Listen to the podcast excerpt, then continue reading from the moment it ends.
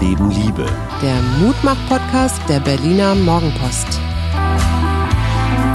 Hallo und schönen guten Tag, äh, einen schönen Montag. Hier sind wieder wir, der Mutmach-Podcast der Berliner Morgenpost. Mein Name ist Suse Schumacher und mir gegenüber sitzt meine bessere Hälfte. Hajo Schumacher und ich habe das Wochenende tatsächlich in der Einsiedelei zugebracht und es war so ein richtig schönes News und Panik-Detox. Äh, Wir waren tatsächlich auf einem Schlachtfest und haben eine sehr, äh, ein sehr anständiges Galloway-Rind in äh, Tüten verpackt und in die Tiefkühltruhe gesteckt. Was war dein Learning dabei? Mein Learning dabei war erstens mal, weil ich hatte ja unsere beiden Söhne mitgenommen, so Respekt vorm Tier, weil ich finde, Fleisch ist eben dann doch noch was Besonderes als Lebensmittel und so wie Großstadtkinder Fleisch kennen, nämlich als irgendwas äh, schick her- hergerichtetes aus der Kühlung mit glücklichen Viechern auf dem Etikett, äh, so sieht's nicht aus. Und es ist wirklich beeindruckend, wenn du siehst, wenn so ein so, ja, so, ein- so, ein- so ein tonnenschweres Teil da in Einzelteile von dem Metzger, so handwerklich, so jeder Schnitt sitzt und alles wird verwendet, das Fell und die Knochen und so. Das, das hat schon was sehr Archaisches. Ich hätte es mir, ich sag mal, irgendwie gruseliger vorgestellt. Ja. Aber es war sehr, also es war so eine Truppe von vielleicht ja, ein gutes halbes Dutzend Menschen, die da alle mitgeholfen haben. Und ähm, es hatte was tatsächlich was Festartiges. Man feierte so, so stelle ich mir das früher vor, so, ist Mhm. Erntedank oder ja genau sowas, so ne? vorm, vorm Winter nochmal äh, die, die, die Lagerräume voll kriegen. Mhm. Also es war eine äh, schöne, konstruktive, fleißige Atmosphäre. Hat mir total gut getan. Ihr habt ja auch was mitgebracht. Ich war ja nicht mit. Ja. Und äh, wie denkst du, wirst du jetzt, wenn du das das nächste Mal oder wenn du damit kochst, äh, wie du dann, wie wird dann dein Umgang damit sein? Ist, wird der sich verändert haben? Also erstens mal kannten wir das Tier ja, das übrigens keinen Namen hatte. Es hieß der Namenlose.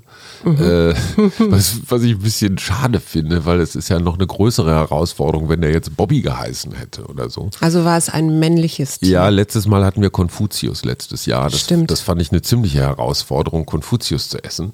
Ähm, es ist was anderes, wenn du jetzt zum Beispiel das Hackfleisch, was wir gemacht haben, selber durchgedreht und Mhm. abgepackt hast. Fühlt sich völlig anders an, als wenn du zu Rewe gehst und das aus der Kühlung greifst. Also Mhm. ich glaube, wenn ich das jetzt aus der Tiefkühltruhe hole, dann ist meine, mein Bewusstsein, vielleicht sogar Andacht ist vielleicht Ja. ein bisschen großes Wort, aber ich, ich spüre Dankbarkeit. Also es gibt ja auch Umweltpsychologen, die sagen, du kannst Menschen eigentlich erst von Naturschutz und so überzeugen, wenn die selber mal geerntet haben, wenn die gesehen haben, wie was wächst und so. Also wenn, ne, weil dann wird's plötzlich auch demütiger, wenn du so möchtest. Was mich total beeindruckt hat, war, dass der Schlachter, von dem denkt man ja immer, das ist so ein, naja, so ein stiernackiger, eiskalter ähm, Zurichter, der sehr, sehr nachdenklich war, was Fleischproduktion angeht, was den Einsatz von Chemikalien angeht, wie wir alle so leben. Also es hat mich sehr, ich hätte gedacht, der ist so einfach viel pragmatischer. Ja. Fand ich gut. Wie war dein Wochenende ohne uns, Schatz? Toll wahrscheinlich. sehr äh, angenehm. Also ich hatte, ihr seid ja am Freitag losgefahren und ich hatte so einen Tag, es gibt ja manchmal so Tage, wo man so eine Stimmung hat und zu nichts Lust hat und so. Und erst habe ich mich da versucht, nochmal so gegenzustemmen und dann habe ich das irgendwann aufgegeben und habe gedacht, nö, ich mache jetzt das, wozu ich wirklich Lust habe und ich habe viel, viel gelesen. Und was total schön war, ich habe in mein Handy geguckt, das hört sich jetzt komisch an, aber ich mache ja viele Fotos mit meinem Handy und bin wirklich noch mal so dieses Jahr so zurückgegangen. Also ich habe einfach mir die Fotos angeguckt und habe gemerkt, wie sich meine Stimmung verbessert. Äh, gleichzeitig habe ich mir schöne Musik aufgelegt, die äh, mich dann auch noch mal besser, ja, besser in Stimmung gebracht hat. Und am Ende des Tages, am Abend, bin ich dann wirklich sehr dankbar und glücklich eingeschlafen und so auch am nächsten Tag aufgewacht. Also dann war alles wieder gut. Die Fotos sind ja häufig auf unseren Spaziergängen entstanden. Ne? Ja. Kannst du dich erinnern, welche Motive dich besonders glücklich gestimmt haben? Na, ich äh, hatte, ich habe mir fiel ein Spaziergang auf. Ähm, da sind wir durch den Tiergarten gegangen. Das muss irgendwie, ich weiß nicht, April, März, mhm. sowas gewesen sein. Und zurück sind wir dann an den Botschaften. Da sind ja eine mhm. Reihe Botschaften langgelaufen und die mexikanische Botschaft hat so äh, zwei Flügel. Da kann man richtig auf einen Podest steigen. Aus Stein ist mhm. das Ganze und sich dann vor diese Flügel stellt. Und da haben wir und es sieht so aus, als ob gemacht. man einen Riesenflügel hat. Ja, ne? genau, als ob man so ein Engel wäre ja, ja, oder genau. sowas. Und äh, ich hatte ganz schöne, ja, wie gesagt, ganz schöne Stimmung dann danach. Also das war zum Beispiel einer, an den ich mich tatsächlich sehr gut erinnern kann. Ja, ich habe auch ein bisschen gelesen. Ich habe zum Beispiel Nadia Pantel gelesen in der Süddeutschen Zeitung, die einfach mal geschrieben hat, äh, wie sich der Lockdown in Paris anfühlt. Ah, ja, das ist spannend. Und das ist wirklich, da merkst du erstmal, wie gut es uns in diesem Land geht mit diesem Lockdown Light. Mhm. Mhm. In Paris gibt es zum Beispiel diese Regel, dass du nur eine Viertelstunde dich von deiner Adresse entfernen darfst. Mhm. Also du darfst auch nicht weiter als einen Kilometer weg von deiner Heimatadresse. Also deine Bewegungsfreiheit ist komplett eingeschränkt. Ja. Und du musst tatsächlich selber auch aufschreiben, wann du die Wohnung verlässt. Und wenn man weiß, dass in Paris die Quadratmeterpreise natürlich in fantastischen Höhen liegen, mhm. dann hat keiner von, oder die wenigsten haben jetzt einfach riesig viel Platz, sondern du sitzt da einfach in so kleinen Butzen, am besten noch mit zwei Kindern. Also da wird den Franzosen schon ganz was anderes zugemutet mhm. als bei uns. Und die wundern sich natürlich, weil die hatten ja auch schon Lockdowns und alles, warum bei denen die Zahlen so hoch gehen und bei uns nicht. Ja. Niemand weiß es, aber äh, nur Respekt, Respekt, Respekt vor diesen Menschen und diesen Bedingungen. Ja, ja, ich habe Fernsehbeitrag gesehen von einem Franzosen, der es wurden ja ein Teil äh, schwer Erkrankte im Frühjahr ausgeflogen und dann hier in Deutschland behandelt. Der war acht Monate im Krankenhaus. Mhm. Und nee, es kann ja gar nicht sein. Aber auf jeden Fall war der eine ziemlich lange Zeit im Krankenhaus und seine Frau holte ihn ab und der hat das also überlebt und war auch voll dankbar. Ne? Also der hat eine ganze Weile mhm. im Koma gele gelegen und sagte eben auch, dass das Gesundheitssystem äh, komplett in Frankreich überfordert ist und ja auch schon wieder ist. Genau das, was hier verhindert werden soll. Was mich wirklich fast bestürzt hat, ist, dass in Schweden die Zahlen schon wieder so durch die Decke gehen. Mhm.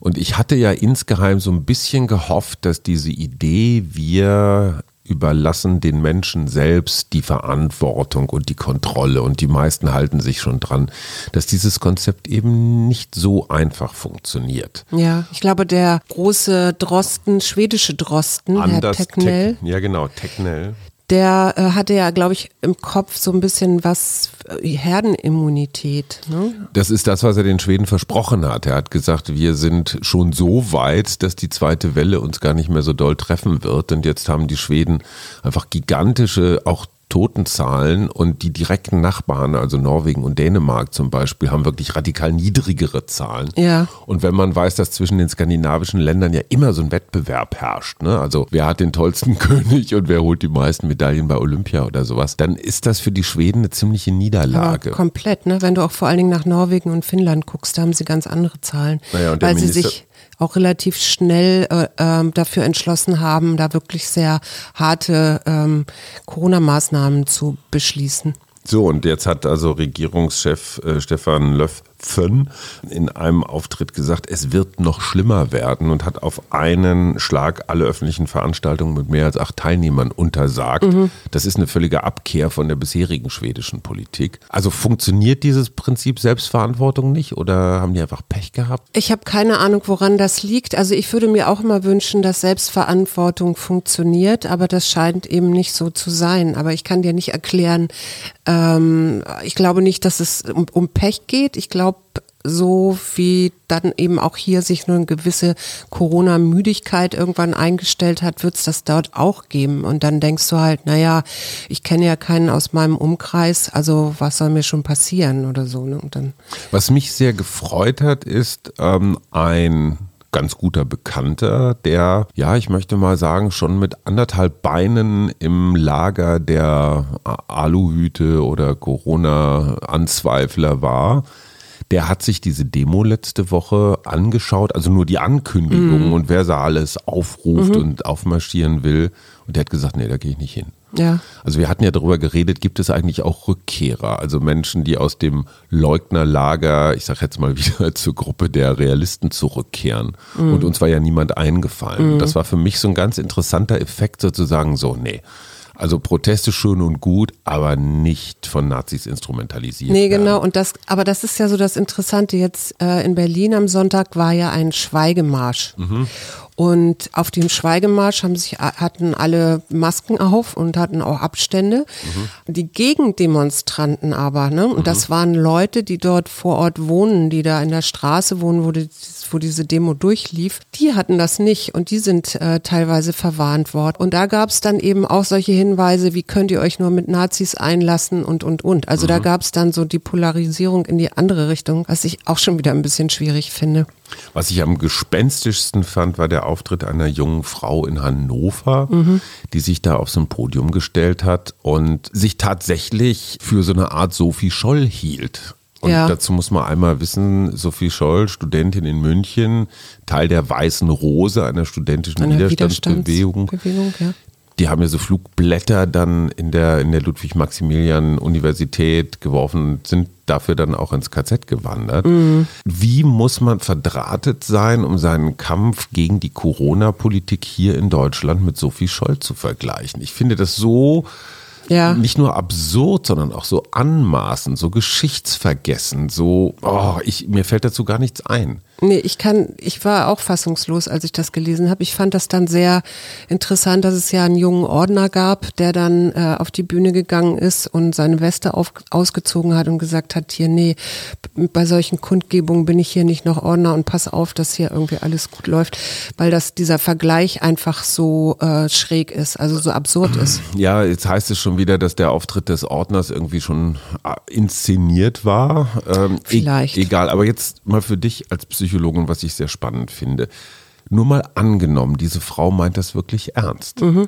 Also ihre Selbstwahrnehmung ist, dass sie sich tatsächlich im Widerstand ja, gegen ein Regime. Ja, und dass, und, und, dass diese Bundesregierung dann tatsächlich ein, ein, ein gewissenloses, menschenverachtendes System ist. Also was muss da im Kopf passieren, um sich so zu fühlen? Also das hat ja doch eine gewisse Realitätsfremdheit, um es mal vorsichtig zu sagen. Na, wir hatten ja ähm, schon vorher mal festgestellt, dass die sozialen Medien halt auch sehr genutzt werden. Mhm und zwar gerade von rechten Organen. Und da werden ja plötzlich auch Worte benutzt, also Ermächtigungsgesetz hatten wir jetzt neulich, die vielleicht jemanden, der sich politisch nicht so viel oder überhaupt mit Politik beschäftigt, dazu bringen können, mhm. zum einen, äh, man musste sich da jetzt auflehnen, damit äh, man das Schlimmste verhindert oder so. Also, aber ich, äh, ich bin, ich werde mich, werde dazu noch mal forschen und dir dann noch mal eine bessere Antwort geben.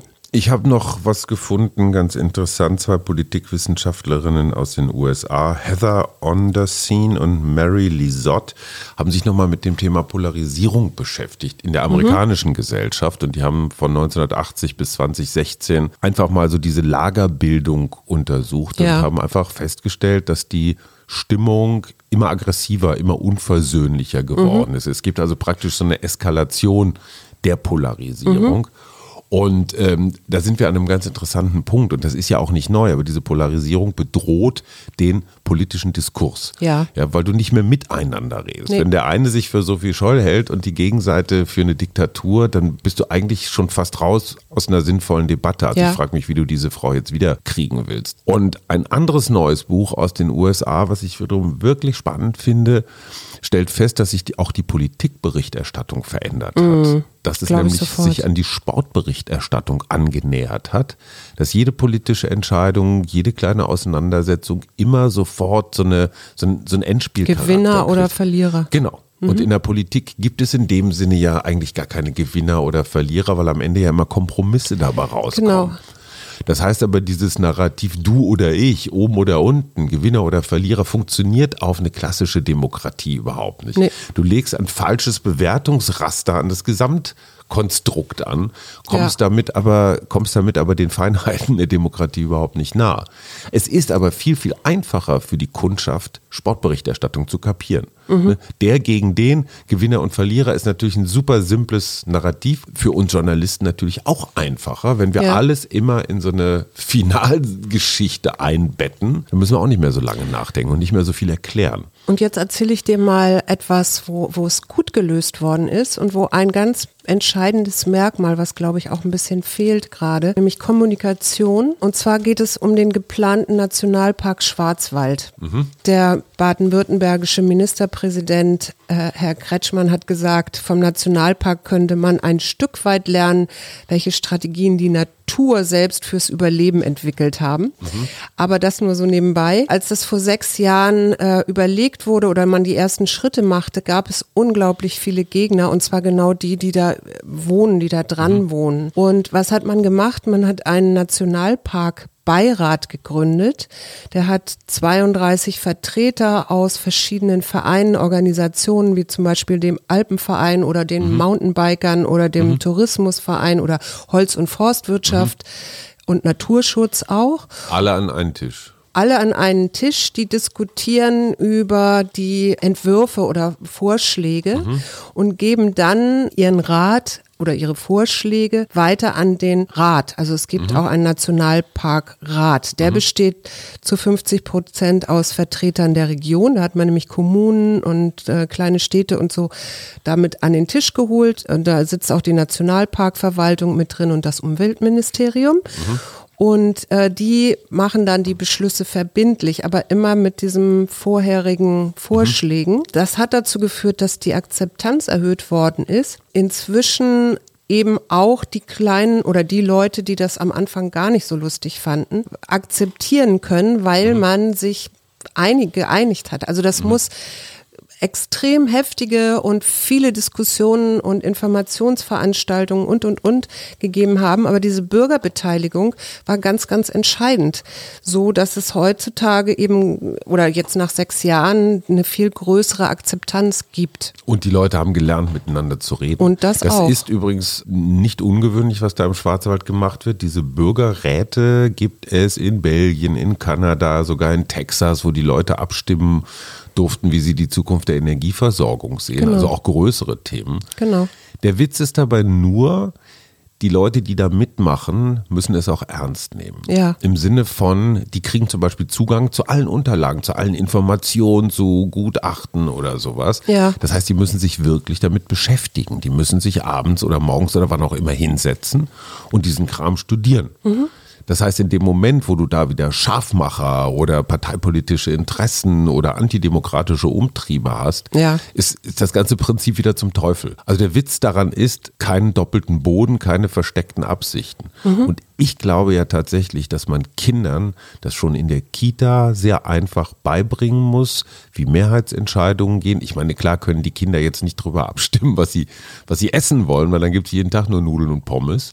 ähm, aber wenn man denen zum Beispiel erklärt, pass auf, Kinder, ja, ein Tag ist Nudel-Pommes-Tag mhm. und an den anderen Tagen und Gemüse ist wichtig und für die Ernährung mhm. und so, wäre total spannend rauszukriegen, ob das da schon funktionieren würde. Und ich finde ja zum Beispiel Demokratie an der Schule findet viel zu wenig statt. Wir haben ja. zwar diese etwas äh, äh, merkwürdigen Instrumente der Schülermitbeteiligung, Elternmitbeteiligung oder so, aber de facto relativ wenig. Mhm. Zu diesem Nationalpark vielleicht noch dazu gesagt, da sind natürlich auch noch, haben noch andere Sachen eine Rolle gespielt oder spielen eine Rolle. Zum Beispiel gibt es da auch jemanden, der die Geschichte der Schwarzwälder sich erzählen mhm. lässt, sammelt und auch aufschreibt. Mhm. Und da wird ja dann auch klar, dass der Wald jahrelang oder jahrhundertelang eben anders auch genutzt wurde und wahrgenommen wurde und da auch ein Selbstverständnis über diesen Wald äh, mhm. dadurch entstanden ist. Und dadurch, dass da plötzlich eben auch so ein Augenmerk war auf diese Geschichten und diese Traditionen, die auch eine Rolle spielen, äh, gab es auch mehr Akzeptanz. Äh, und inzwischen ist es wohl so, äh, dass dadurch, dass die Nationalparkverwaltung ja auch schon aktiv ist und es gibt Schilder und ähm, Erlebnisparcours und ich weiß nicht was, werden neue Zielgruppen angesprochen mhm. und es kommen mehr Tagestouristen, was auch zu mehr Akzeptanz am Ende führt. Für mich für mich wäre das ein Argument irgendwo. Also wenn, wenn ich mich für zwei Urlaubsorte, wenn ich zwei zur Auswahl hätte, würde ich wahrscheinlich mich eher für den entscheiden, wo so ein Klima, so ein, ich sag mal, eher konstruktives Klima Ja, herrscht. genau. Wir kommen zu der letzten Rubrik Schriftsteller mit Z. Stopp mal, jetzt bevor wir das jetzt machen, Ja. Mhm. du hattest ja ausgelobt ein Buch. Jetzt haben wir doch mehrere Bewerber. Mhm. Äh, wirst du das nochmal erhöhen, deine Bücher, oder losen wir das aus hier mit Äh, wir unserem, losen das aus. Wasche, ich würde Wäschekorb? allerdings noch ein, zwei Tage warten, Mhm. um die Spannung ins Unerträgliche zu steigern. Gestern hat der Briefträger schon, hat schon zwei Assistenten gebraucht, um die vielen, vielen Zuschriften hier da Aus meinem. E-Mail-Fach. Was machen wir eigentlich, wenn wir mit Schriftstellerinnen durch sind? Ich habe ja eine Idee, aber die ist noch nicht ganz ausgereift, deswegen möchte ich die jetzt noch nicht erzählen. Aber ich, Ich habe dir einen. Lieblingsspeisen. Ach, ich möchte jetzt nicht. Also wenn ich an Weihnachten denke und diese nächsten Fress. Koch. Ich, ich habe eine andere Idee. Okay. Aber das äh, werde ich erst in den nächsten Tagen aufdecken. wir, so viele ich Foltern, möchte dir auf was die ihr vor, gespannt Ich möchte dir. Mhm. was vorlesen. Auf die gelehrten Frauenzimmer. Ihr Männer bildet euch nicht ein, als ob Vernunft, Verstand, Gelehrsamkeit und aufgeklärter Sinn sollt euer Eigentum und Erbrecht sein. Nein, wahrlich, der das Firmament gesetzt, der hat das Frauenvolk nichts minder hochgeschätzt und ihnen auch Verstand und Witz verliehen. Es soll wie ihr des hohen Geistes Gaben auch im Besitze haben. Darum muss ihr Lorbeerzweig sowie der eure blühen. Zöhnet, tobet, lästert, neidet immerhin. Ihr werdet es doch nicht hindern können. Ihr sollt und müsst denselben doch die Ehre gönnen. Drum bildet euch ihr Männer ja nichts ein. Äh, ein frühfeministisches Werk. Ja, und zwar aus dem 18. Jahrhundert. Annette von Droste-Hülshoff. Nein, viel besser. Die Schriftstellerin sagte mir auch nicht viel. Ich fand sie aber irre spannend. Sidonia Hedwig Zäunemann, Die alte Zäunemann. die auch gar nicht so alt geworden ist. Aber was ich interessant fand, die ist, weil das für, die, für eine Frau natürlich in dem Jahren nicht zünftig war, dass man alleine unterwegs war, ist sie als Frau, äh, also vor allen Dingen unbegleitet, ist sie immer in Männerkleidern gereist. Und hat es so dann auch ihre Schwester in der Grubenstadt Ilmenau öfter besucht und gehörte zu den ersten Frauen überhaupt, die ein Bergwerk besichtigen durften, was damals bestimmt nicht so einfach war. Also hat die sich jetzt verkleidet? Hat die, wollte die wirklich nicht erkannt werden als Frau oder war sie klar erkennbar als Frau in Männerklamotten? Also eine frühe, eine frühe Transfrau vielleicht? Also reiste als auf dem Pferd und als Mann verkleidet. Ich glaube, Verkleidet. sie wollte nicht erkannt das ist werden, weil anderes, sie eben ja. nicht alleine reisen durfte. da fällt mir irgendwie so ein bei den Männerklamotten. Äh, Caroline Switzer hat sich damals beim Boston-Marathon, glaube ich, eingeschlichen als Frau, hat, Mhm. hatte sich auch irgendwie so versucht, möglichst männlich anzuziehen und ist dann auf der Strecke entdeckt worden und sollte aus dem Rennen gerissen, gezerrt werden. Oh Ja. Also, das gab es schon häufiger. Ich habe Juli C., um endlich mal mit einer Frau anzufangen, Feridun Salmoglu und Den Stefan. Zweig. Und ich habe nach Rumjana Zacharieva, die ich aber nicht kenne, die aber immerhin bulgarisch-deutsch ist. Unser Kärtchen. Vielleicht Unser als Losung Kärtchen für, die, Woche. Genau. Ach so, du darfst mal wieder. Okay, ich ziehe bestimmt wieder sowas wie, wie heißt denn das? Gehorsam. Synthese. Das wollte ich immer nicht. Frieden. Frieden. Mhm. Das ist aber jetzt eine schöne Karte. Wie sind wir friedvoll in diese kommende Woche? Wie gehen wir friedvoll in diese kommende Woche? Ich finde, im Moment ist eigentlich ganz gut alles. Ja, Ein, ne? Einfach lassen Füße flach halten und ruhig bleiben. und den Ball hoch. und den Ball hoch. Spür das tiefe Gefühl der Zugehörigkeit und des ruhigen Verweilens, verbunden mit einer Haltung von Gleichmut und Geistesfrieden, frei von Verhaftungen und Abneigungen. Tja, das ist doch ein wunderbares Schlusswort. Wir wünschen euch eine tolle Woche. Tschüss. Bis morgen. Wir,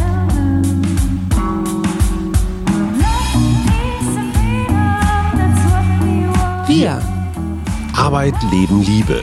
der Mutmach-Podcast der Berliner Morgenpost.